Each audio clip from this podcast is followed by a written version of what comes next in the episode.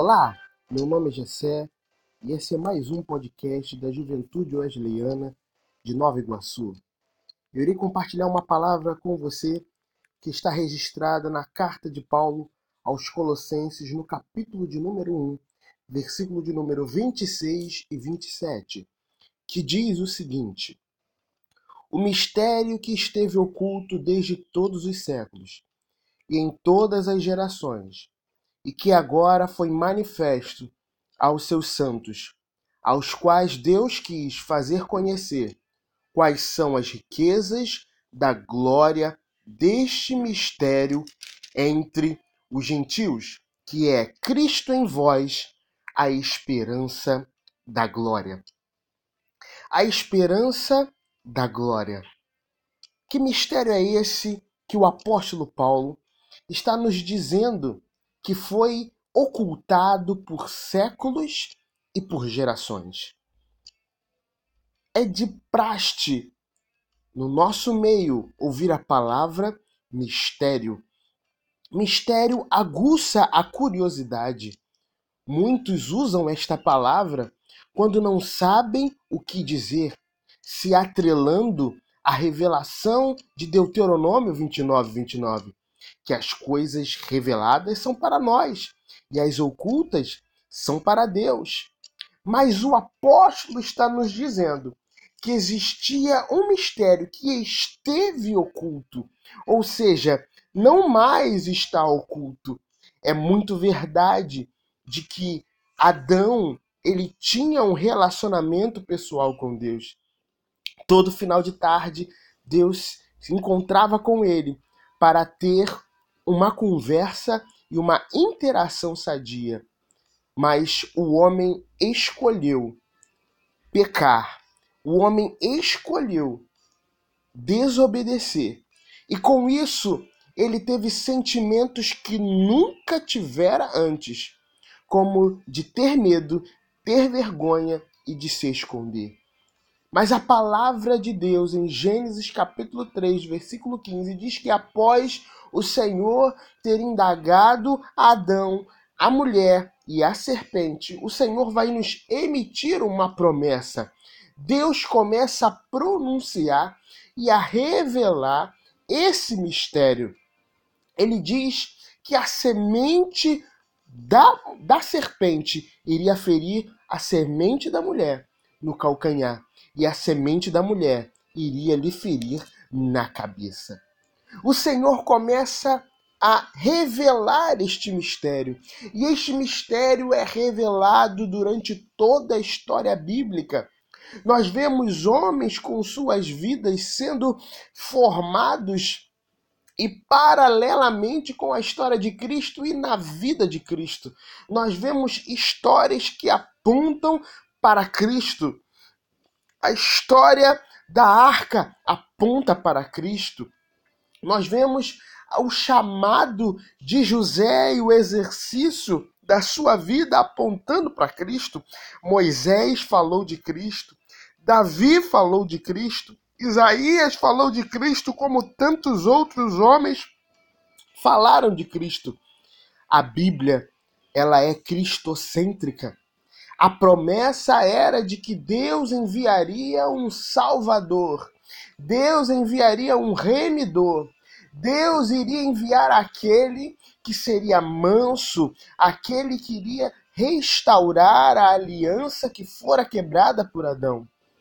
A Bíblia nos diz que Cristo foi revelado a tantos homens da antiga aliança.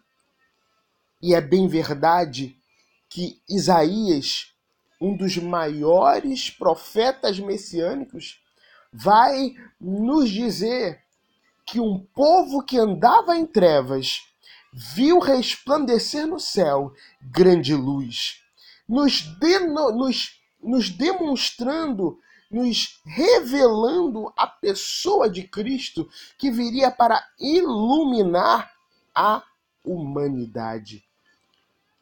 E que mistério é esse? Que já está sendo revelado durante todas as Escrituras. É interessante que tudo o que aconteceu durante a antiga aliança apontava para Cristo.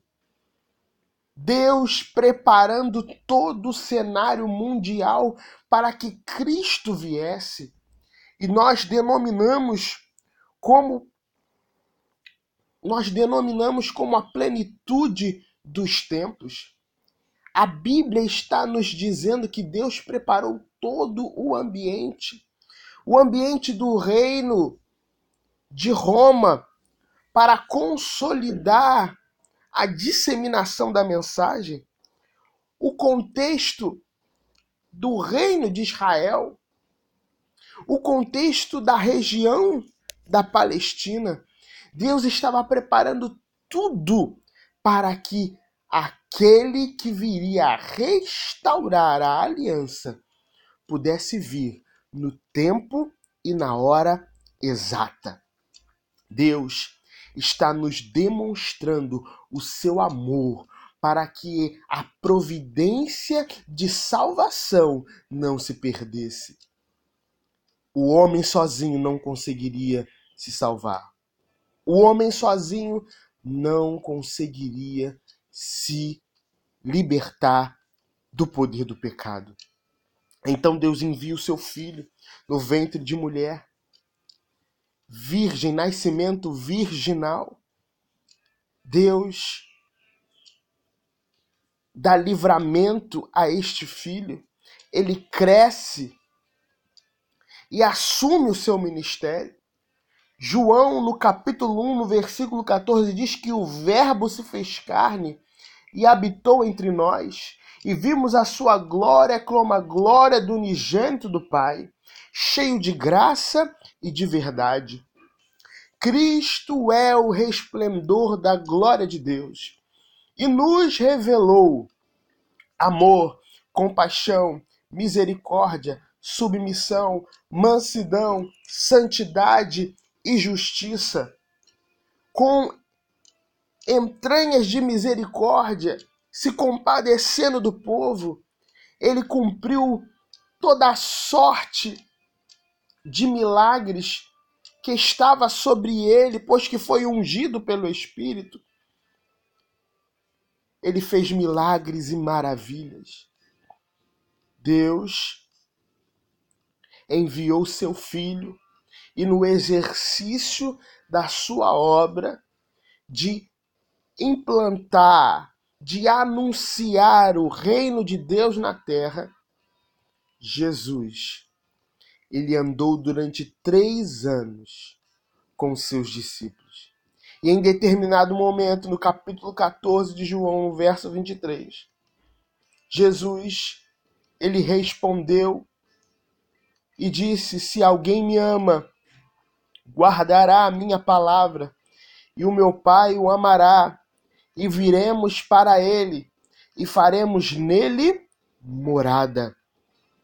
O Senhor está revelando que ele não veio somente para curar leprosos, dar vista aos cegos.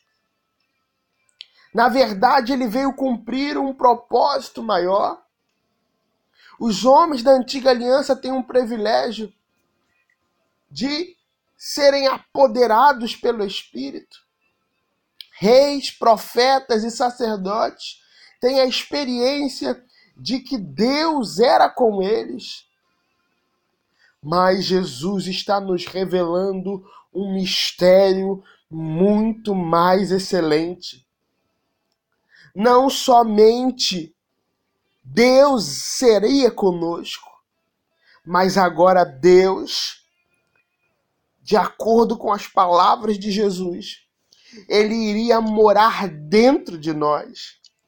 Jesus revela para os seus íntimos, mas ele revela para aqueles que estão ali com ele.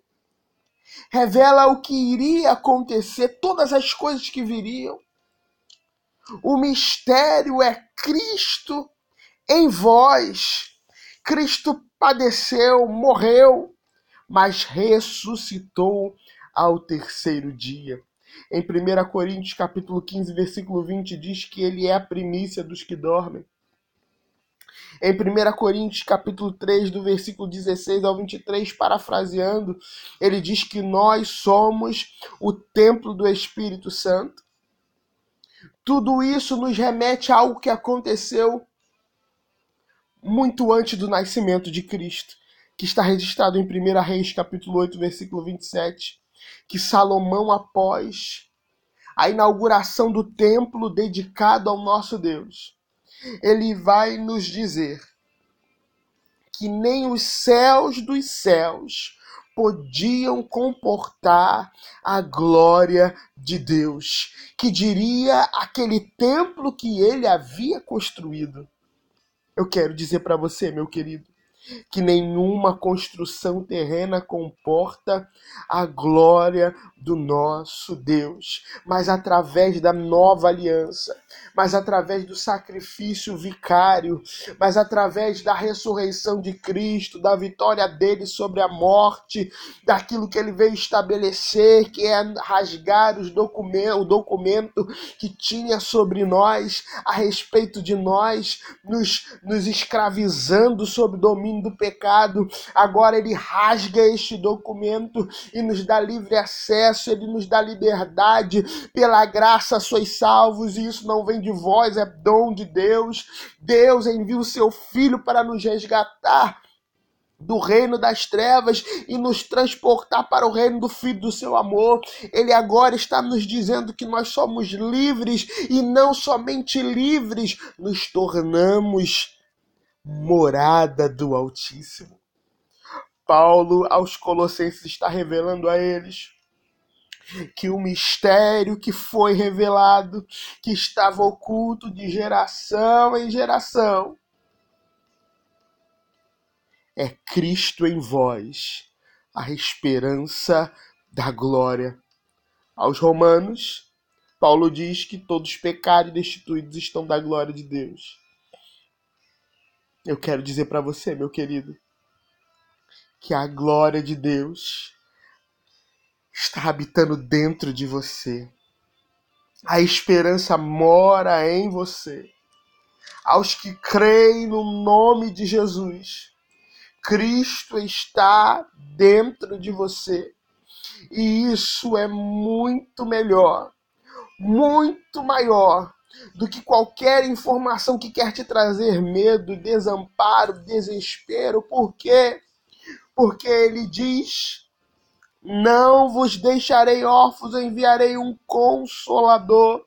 E este consolador não está somente ao nosso lado, mas ele está agora interagindo de dentro para fora. Ele está agora falando dentro de nós, regenerando a nossa alma, ressuscitando o nosso espírito e nos dando DNA de filhos e filhas. A esperança vive dentro de você. Não adianta nós termos esperanças em políticos, não adianta termos esperança na medicina. Eu quero dizer para você, como crente, tenha esperança no seu Deus, tenha esperança no seu Senhor, no seu Pai, Tenha esperança naquele que pode fazer todas as coisas. Jesus, no último dia da Páscoa, disse o seguinte: Cristo em vós, a esperança da glória. No último dia, ele morreu e ele disse isso com o seu sacrifício. Cristo em vós, a esperança da glória. E de que maneira ele disse isso? Ele disse ensinando e se entregando e vencendo a morte, ressuscitando. Ele está dizendo para mim e está dizendo para você: eu venci a morte. E por eu ter vencido a morte, e hoje está ressurreto, glorificado, à direita de Deus, eu te dou livre acesso para estar com Ele e viver com Ele. Eu quero te dizer, meu querido, não importa o dilema que você está vivendo, Cristo está em você E por estar em você, ele te dá esperança. Aos Coríntios, Paulo diz: permanece a fé, o amor e a esperança. Por isso, nesses dias difíceis, não perca a esperança. Que Deus te abençoe e que Ele possa fazer rios de águas vivas fluir do seu interior. Que Deus te abençoe, meu querido. Um forte abraço. Que a graça e a paz do Senhor estejam sobre a sua vida.